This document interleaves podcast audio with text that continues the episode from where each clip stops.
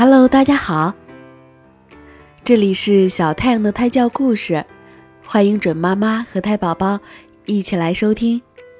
今天我要给大家讲的故事是接着昨天的故事《公主的生日》第二篇《心碎的小矮人》。小矮人并不知道他们的嘲笑，他深深的爱着这些小动物们、小花小草们。当然，他最爱的就是小公主了。他多么希望她能跟着自己一起到树林里去啊！他永远也不愿意离开她。他要教她各种小把戏，会为她做许多事情，当然也会尽全力保护她。可是小公主在哪里呢？他问白玫瑰花。可惜，白玫瑰花也不能回答他的问题。他到处溜达着，想找到一个可以进去的地方。最后，他开心地笑了。原来，他找到了一扇开着的小门儿。他走了进去，发现自己进入了一个金碧辉煌的大厅。这里可比树林里要气派多了。但是他却没有看到小公主。黑天鹅绒的帷幔垂在大厅的尽头，也许她正躲在那里。他决定去看看。于是他悄悄走过去，掀开了帷幔，什么也没有，那里不过是另一间房子罢了。不过这个房间比刚才的房间更漂亮。墙上还挂着一幅狩猎图。小矮人看看四周，他有点害怕，不敢再往前走了。画中那些骑马人让他想起来烧炭夫讲的故事。在这些故事里，鬼影，康普拉克斯只在夜间出来打猎，他们看到人之后就会把人变成赤鹿，然后捕捉他。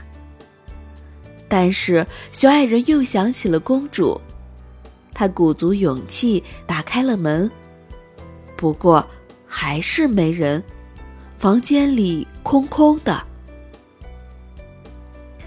这里是国王接待各国使节的地方，屋子里的帘子是由镀金皮革做的，华盖下面就是国王的宝座，座上盖着非常昂贵的。黑天鹅绒布，布上还镶着郁金香和精致的银饰。可是小矮人并不在意屋子里的繁华，他想的就是请求公主在他舞蹈之后离开王宫，与他一起过幸福的日子。是的，只要能找到他，他一定会跟着他离开王宫的。他会为他跳一天的舞。想到这里，他微笑起来，走到了另外一间屋子。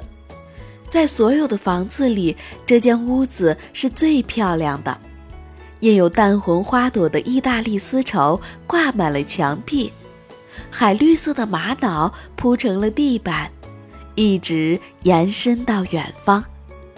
这里并不是只有他一个人，在房间的另外一头。一个小小的人影站在那里，他惊喜地叫了一声，马上跑过去。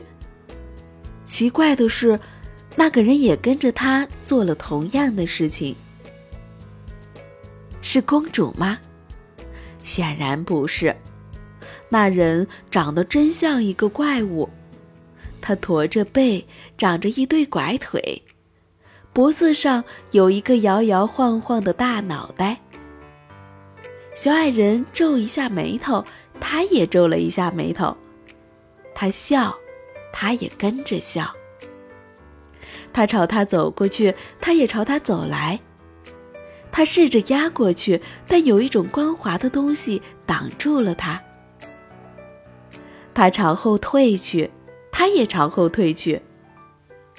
这到底是什么呢？他想了想，四处张望。这是回音吗？难道他能制造一个与现实世界一样的虚幻世界？难道这是？他想到这里，大吃一惊。他从怀里拿出那朵白玫瑰花，转过身来吻着花。那个怪物竟然也有花，而且那花与他的花一模一样。他也在吻着花，动作与他一模一样。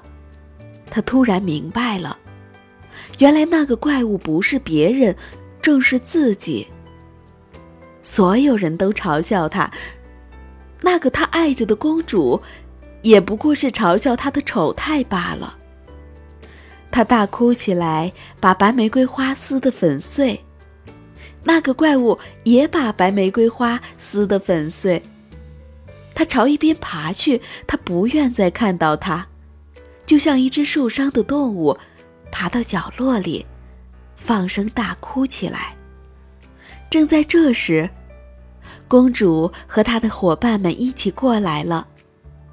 当他们看到躺在地上的小矮人在大哭，并用拳头捶着地板的时候，他们大笑起来。这种动作实在是太滑稽、太有趣了。小矮人的哭泣声越来越弱，到了最后，他奇怪地喘了一口气，乱抓一气，然后倒在地上。太有趣了，公主说。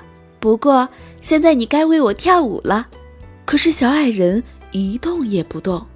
过了一会儿，伙伴们无可奈何地说道：“我的小公主，你的小矮人再也不能跳舞了。为什么他不能跳舞了？他的心碎了。那么，以后让那些陪着我玩的人不要担心。”公主皱了皱眉头，然后就跑到花园里去了。好了，讲到这里，公主的生日的故事就讲完了，一共两篇，希望大家能够喜欢。今天就到这里吧，感谢大家的收听，晚安，我的朋友们，晚安，我的小太阳。